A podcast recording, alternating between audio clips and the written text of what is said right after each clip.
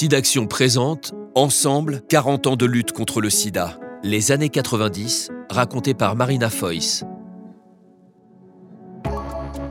De San Francisco à Paris, voilà bientôt dix ans que les premiers cas de sida sont apparus. Et si la recherche continue de progresser, aucun vaccin ni traitement efficace n'a encore été trouvé. L'urgence est d'autant plus forte qu'aux États-Unis, le sida est désormais la première cause de décès chez les personnes de 25 à 44 ans. Grâce au ruban rouge, la lutte contre le sida investit le champ culturel et médiatique. Imaginé par un collectif d'artistes américains, ce nouveau symbole s'inspire du ruban jaune porté par les veuves des soldats de la guerre de sécession. En l'arborant pour la première fois en public lors de la remise des Tony Awards en 1991, l'acteur britannique Jeremy Irons impose le ruban rouge comme emblème planétaire. La même année, le 7 novembre, le basketteur américain Magic Johnson révèle sa séropositivité.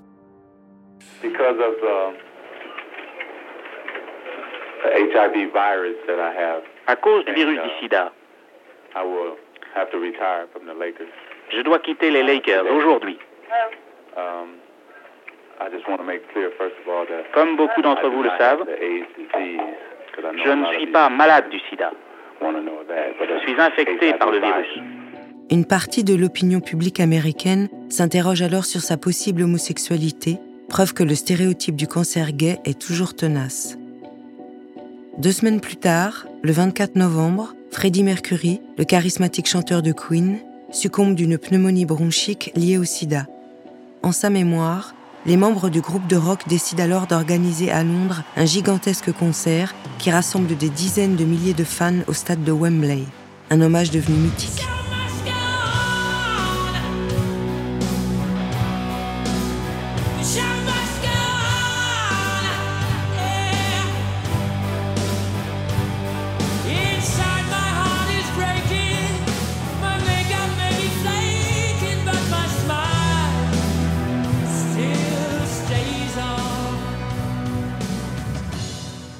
D'un changement profond dans la société, la question du sida s'impose dans la littérature et le cinéma.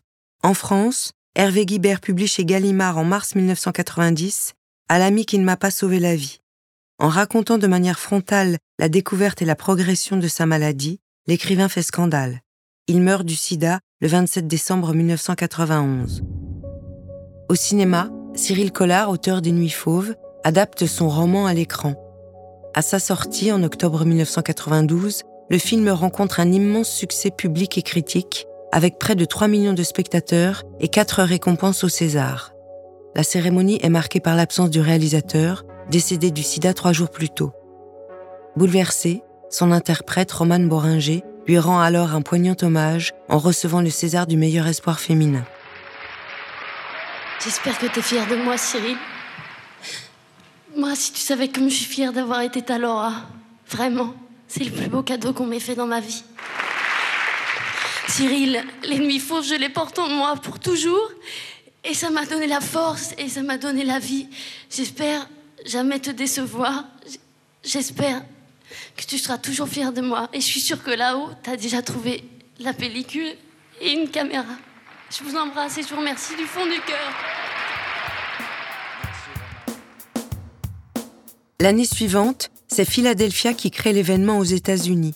Réalisé par Jonathan Demme, le film met en scène deux avocats, interprétés par Tom Hanks et Denzel Washington, qui s'engagent dans un long procès pour la reconnaissance des droits des malades du sida. C'est un succès mondial qui dénonce pour la première fois les discriminations liées à la maladie. Tom Hanks reçoit l'Oscar du meilleur acteur pour son interprétation du rôle d'Andrew Beckett.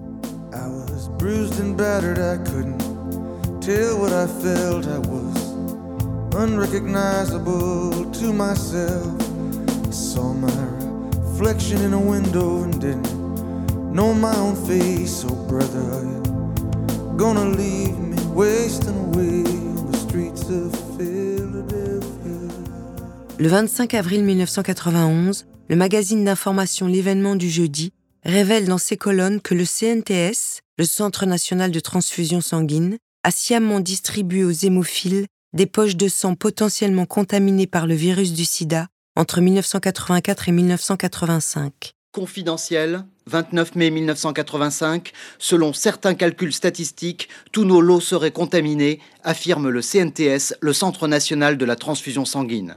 Les produits pour traiter les hémophiles étaient vraisemblablement infectés par le virus du sida. Au CNTS, tout le monde le savait, tout le monde laissait faire. Résultat, des centaines d'hémophiles seraient devenus séropositifs alors qu'il était possible de faire autrement. Si la France a été l'un des premiers pays à mettre en place le dépistage systématique des dons de sang, l'hebdomadaire dévoile qu'aucun contrôle n'a été fait sur les stocks collectés avant cette mesure. Cette enquête est le point de départ de l'affaire du sang contaminé, une tragédie judiciaire en plusieurs actes où des médecins et pour la première fois des ministres seront appelés à répondre de leurs actes devant les tribunaux. Le sida vient d'entrer par effraction sur le terrain judiciaire. Dès 1992, le docteur Michel Garetta, ancien directeur du CNTS, est condamné à 4 ans de prison ferme pour tromperie et non-assistance à personne en danger. 4 ans de prison ferme, 500 000 francs d'amende contre Michel Garetta, aujourd'hui aux États-Unis. Mandat d'arrêt délivré à l'audience. En infligeant la peine maximum à l'ancien patron du CNTS, le tribunal a bien voulu montrer qu'il n'accordait aucune circonstance atténuante à celui qu'il considère comme le responsable du drame des hémophiles. Mais il faudra attendre le 2 mars 1999 pour que la Cour de justice de la République prononce un non-lieu général envers Laurent Fabius, Edmond Hervé et Georgina Dufoy, les trois ministres sur les bancs des accusés. Épuisés par l'épreuve de la maladie et la longueur de ce procès au long cours, les survivants et les familles sont révoltés par ce verdict. Je pense que c'est un faux procès dans une petite salle, dans une petite justice avec de petits jurés et ce sera le plus grand scandale du siècle. Cette course est vraiment une honte pour la justice française. Et ce procès, ça a été un déni de justice et je suis vraiment déçue et meurtrie. La formule responsable mais pas coupable, martelée par Georgina Dufoy, deviendra célèbre, symbolisant la faillite de l'État sur cette question sanitaire. Chaque fois que je vois une mort par overdose, je me sens complètement responsable. Je me dis, je, bon, c'est pas de ma faute, mais je suis responsable. Et cette responsabilité, elle est très directement sur mes épaules aujourd'hui. Donc je me sens tout à fait responsable. Pour autant, je ne me sens pas coupable. La situation est d'autant plus grave que les malades n'ont que l'AZT à leur disposition, un médicament qui n'a rien du miracle annoncé par les laboratoires. Non seulement ce produit reste cher, mais ses effets secondaires sont lourds à supporter et s'avèrent transitoires. Après quelques mois d'amélioration, le système immunitaire s'effondre à nouveau dans les publications du Centre américain de contrôle et de prévention des maladies, on évoque désormais sa possible utilisation auprès des personnes ayant été soumises à un risque de transmission du virus dans les 72 heures suivantes. C'est la première fois qu'un traitement post-exposition est validé. Tout au long de la décennie, l'attention des chercheurs se porte vers de nouvelles molécules étudiées in vitro. Si l'une d'entre elles donne des résultats encourageants, alors des essais sont réalisés sur des patients. Mais ces processus scientifiques rigoureux sont souvent trop longs face à l'urgence de la situation et le désespoir des malades. En 1993, le mot Concorde résonne comme un coup de tonnerre. Et ces cliniques menées conjointement par la France, l'Angleterre et l'Irlande, Concorde évalue l'efficacité de l'AZT sur les cinq dernières années. Il s'agit de mener enfin à terme une étude qui avait été lancée par les laboratoires américains quelques années auparavant, mais abandonnée prématurément. Contre toute attente, les résultats de Concorde sont catastrophiques. L'essai démontre en effet que l'AZT n'a aucune efficacité sur la mortalité des patients à long terme. Pire, il confirme ses effets toxiques sur les patients. À l'annonce de ces données, la valeur des actions du laboratoire Glaxo Wellcome s'effondre et avec elle, l'espoir des patients et de leurs proches. L'AZT, un médicament utilisé couramment dans le traitement du sida, n'a malheureusement pas tous les effets miracles que l'on peut attendre de lui. Des Français et des Britanniques, lors d'une expérience menée en commun, ont constaté que l'AZT ne protégeait pas forcément les séropositifs contre l'apparition du sida. L'AZT n'est pourtant pas abandonné. Co-dirigé par le professeur Jean-François Delfrécy, un essai, mené conjointement par l'Institut national de la santé et de la recherche médicale et l'Agence nationale de recherche sur le sida, démontre dès 1994 l'efficacité du médicament dans la limitation de la transmission du virus de la mère à l'enfant. Grâce à l'administration d'AZT pendant la grossesse, l'accouchement et les premières semaines qui suivent, on constate que le nombre de nouveau-nés infectés diminue de manière significative. Les résultats ont montré que les femmes qui recevaient de la ZT euh, avaient un taux de transmission qui était de 8%, alors que les femmes qui ne recevaient pas d'AZT avaient un taux de transmission de 25%. C'est-à-dire c'est une différence très importante, puisque en gros les femmes qui recevaient de l'AZT ont trois fois moins de chances de transmettre le virus à l'enfant. S'il n'a qu'une action transitoire chez les malades, on songe désormais à associer l'AZT à d'autres molécules pour contrer l'action du virus. C'est ainsi que sont organisés les essais Delta, durant lesquels le suivi des patients est d'autant plus fiable qu'on ne se contente plus de compter le nombre de lymphocytes TCD4, mais de mesurer également leur charge virale, c'est-à-dire la quantité de virus présents dans leur organisme. Au fil des mois, les résultats sont de plus en plus encourageants et semblent confirmer l'allongement significatif de l'espérance de vie des malades. L'annonce publique de ces résultats leur donne enfin une lueur d'espoir. C'est désormais du côté des multithérapies que la communauté scientifique intensifie ses recherches. En 1993, la France autorise enfin les traitements de substitution aux opiacés. Des produits comme la méthadone, utilisés depuis les années 60 aux États-Unis et au Canada, mais jusqu'ici interdits dans l'Hexagone, sont désormais disponibles. L'hôpital Sainte-Anne, l'un des rares centres parisiens à délivrer de la méthadone. Trois seulement en distribuent dans la capitale. Car la méthadone est une substance très controversée. C'est un stupéfiant utilisé comme mode de traitement. Ici, 20 toxicomanes de longue date sont soignés par méthadone, leur dernier espoir pour abandonner l'héroïne.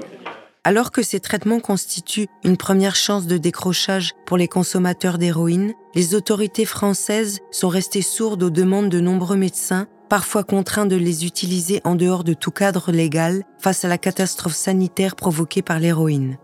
C'est l'ampleur de l'épidémie de sida chez les toxicomanes qui contraint la législation à évoluer. Entre deux mots, il faut choisir le moindre, et que je pense que le sida est actuellement une maladie terrible, puisque à l'issue toujours fatale, dans l'état actuel de la thérapeutique, je pense qu'effectivement, il y a des priorités, et que la priorité du sida entraîne effectivement une, des précautions supplémentaires. Donc la vente des seringues pour éviter que les drogués ne se passent la même seringue avec euh, tous les dangers que ça représente, c'est quand même effectivement quelque chose qu'il. Cette nouvelle mesure va enfin permettre de freiner la consommation d'héroïne et surtout d'endiguer la transmission du virus chez les usagers de drogue.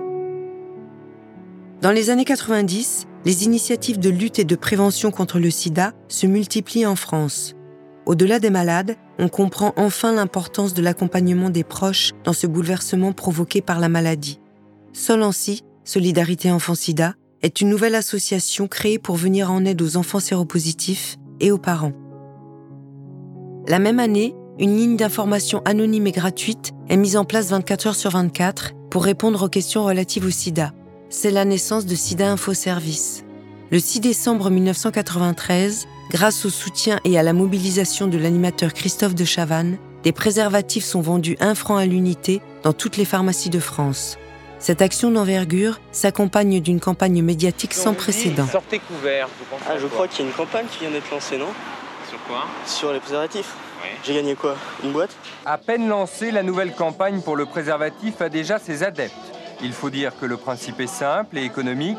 Des millions de capotes gratuites dans les discothèques de l'été et le latex à 1 franc pièce dans les pharmacies pendant le mois d'août. C'est une question de vie ou de mort. Pour gagner en visibilité, l'action associative doit se fédérer. À l'appel de Lynn Renault et de Pierre Berger, les artistes contre le sida, Aide, Arcat et Act Up se réunissent pour fonder Ensemble contre le sida. C'est dans cette dynamique que se crée le SIDAction. Pour la première fois, les principales chaînes de télévision s'associent afin d'organiser et de diffuser une grande émission d'information sur les ravages de la maladie qui permettent de récolter des fonds pour la recherche. Au cours de cette soirée, un geste anodin va rentrer dans l'histoire une séquence improvisée à l'initiative de la comédienne Clémentine Célarier. Vous voulez dire quelque chose, Clémentine? Oui, je enfin, c'est une bêtise, c'est un truc bête que j'ai envie de faire depuis, euh, depuis le début. Parce que, après tout, on est là pour s'unir, les séropositifs, les pas séropositifs, les homosexuels, les pas homosexuels. Et j'ai envie de faire un truc con, mais j'ai envie d'embrasser le monsieur qui est derrière moi sur la bouche. Voilà. En 1994, la lutte prend de l'ampleur à l'international avec la création d'ONU-SIDA, l'Organisation des Nations Unies ouvre un nouveau programme destiné à coordonner l'action de ces différentes agences spécialisées pour lutter contre la maladie. La lutte s'impose enfin sur le plan international. Pour maintenir la pression sur les gouvernants et l'industrie pharmaceutique, les activistes multiplient les coups d'éclat. Le 1er décembre 1994, journée mondiale de lutte contre le sida, ACT UP organise ainsi l'une de ses actions les plus médiatiques en France. Une énorme capote rose sur l'obélisque de la place de la Concorde, il fallait le faire et ils l'ont fait. Il était 9h ce matin, ACT UP fêtait à sa manière la journée mondiale du sida. La police démonte rapidement l'installation, provoquant la fureur de l'association, mais peu importe, les médias ont eu le temps de couvrir l'événement qui acte aux yeux du public la présence d'un militantisme offensif et spectaculaire. La prévention est tellement mal faite en France qu'il faut euh, agir avec des gros symboles. C'est pour ça qu'on a encapoté la place. Le message est simple, c'est sida, que cesse cette hécatombe. C'est alors que l'espoir renaît enfin. Les antiprotéases, de nouvelles molécules qui semblent capables d'agir sur l'infection là où aucun autre traitement n'y était parvenu, sont désormais accessibles. Alors qu'on vient de dépasser la barre des 25 000 personnes mortes du sida en France, on attend beaucoup des résultats préliminaires des études qui évaluent leur efficacité. Les essais Delta ayant ouvert la voie aux multithérapies, ces produits sont intégrés aux molécules qui ont déjà fait leurs preuves. On parle pour la première fois de trithérapie. Après des observations satisfaisantes in vitro, des expérimentations sur des patients à un stade avancé de la maladie sont organisées des deux côtés de l'Atlantique. En France, c'est le docteur Jacques Lebovitch, l'un des premiers médecins à avoir donné l'alerte en 1981, qui organise l'essai. En le baptisant Stalingrad, ce passionné d'histoire affirme une intuition devenue obsession. Pour vaincre le virus, il faut l'assiéger. L'infectiologue n'a jamais cessé depuis la découverte du virus de tester, combiner et associer les molécules dans l'espoir de terrasser la maladie. Les résultats préliminaires sont annoncés au Congrès de Washington en janvier 1996 la charge virale des patients a chuté de manière vertigineuse. Après 15 ans d'une pandémie d'une violence extrême, on peine à y croire dans la communauté scientifique comme chez les malades. Mais mois après mois, les résultats se confirment et les trithérapies obtiennent l'autorisation de mise sur le marché. Face à la demande, l'industrie pharmaceutique américaine affirme dans un premier temps ne pas être en mesure de fournir suffisamment de médicaments à ses principaux clients, les pays développés. Devant l'effroi provoqué par cette nouvelle, la France annonce être prête à acheter les produits sans limite de budget. En cas de pénurie, on songe à les réserver en priorité aux patients les plus atteints, dans la confusion, la solution d'un accès par tirage au sort est évoquée avant d'être immédiatement écartée par les autorités sanitaires face à la levée de boucliers des associations scandalisées. Le Conseil national du sida a proposé de façon provisoire et totalement exceptionnelle ce tirage au sort, un procédé qualifié de scandaleux par la plupart des associations concernées. Reportage Caroline Glorion, Philippe Deslandes.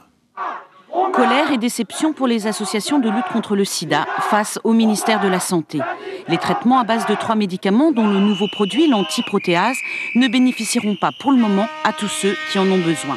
Dans l'urgence, Jean-Marc Bitoun et des militants d'Action Traitement décident de partir aux États-Unis pour amener 23 000 euros de médicaments à distribuer en France. En médiatisant ce déplacement, l'objectif était de provoquer une réaction des pouvoirs publics. Heureusement, la pénurie redoutée ne se produira pas. Les traitements seront rapidement disponibles et pris en charge par la sécurité sociale. Si elles sont efficaces, les premières trithérapies restent lourdes à supporter. Les patients apprennent peu à peu à vivre avec le virus, mais tous semblent sonner. Sonner de se découvrir en vie après avoir vécu de longues années sous le joug d'une condamnation à mort, sonner d'avoir survécu alors que tant de leurs compagnons de lutte ont disparu. Si les trithérapies constituent une victoire indéniable contre le virus, la guerre est loin d'être gagnée. En dehors des pays développés, on peine à avoir accès à ces nouveaux traitements. À l'aube de l'an 2000, le sida demeure un puissant marqueur du sous-développement. 9 personnes contaminées sur 10 vivent dans des pays pauvres. La situation est particulièrement préoccupante en Afrique subsaharienne, berceau de l'épidémie, qui manque cruellement de moyens de prévention et de traitement. En cette fin de siècle, le sida est devenu la quatrième cause de décès dans le monde, 33 millions de personnes sont désormais porteuses du virus et près de 14 millions en sont mortes. Pendant que les chercheurs du monde entier poursuivent leurs travaux avec acharnement, à Paris, la foule communie en musique lors de la première édition du festival Solidays. Deux jours de concert, trois scènes, 60 000 spectateurs attendus et surtout la présence de dizaines d'associations pour un maître mot, se protéger. La bonne nouvelle là-dedans, c'est qu'il y a plein de, gens, de jeunes, des 15-25, qui, qui, viennent et qui montrent par leur présence ici, non seulement ils aiment la musique, mais qui sont prêts à se mobiliser et à agir dans le sens de cette fameuse solidarité dont, au sujet de laquelle on parle. Des paroles, des musiques, un mélange qui fera vibrer l'hippodrome de Longchamp jusqu'à dimanche soir. Aux États-Unis, au Canada et en Hollande, une étude vient tout juste de débuter. Le tout premier essai d'envergure autour d'un vaccin contre le sida est en cours. Les résultats sont attendus avec impatience.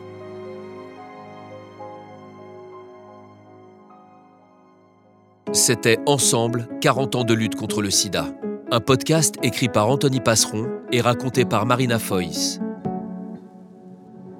On n'a jamais été aussi proche de jouir d'un monde sans sida. Pour y arriver, continuons de soutenir la recherche. Faites un don sur sidaction.org ou envoyez don, D-O-N, par SMS au 92 110. Sidaction, toujours là contre le sida.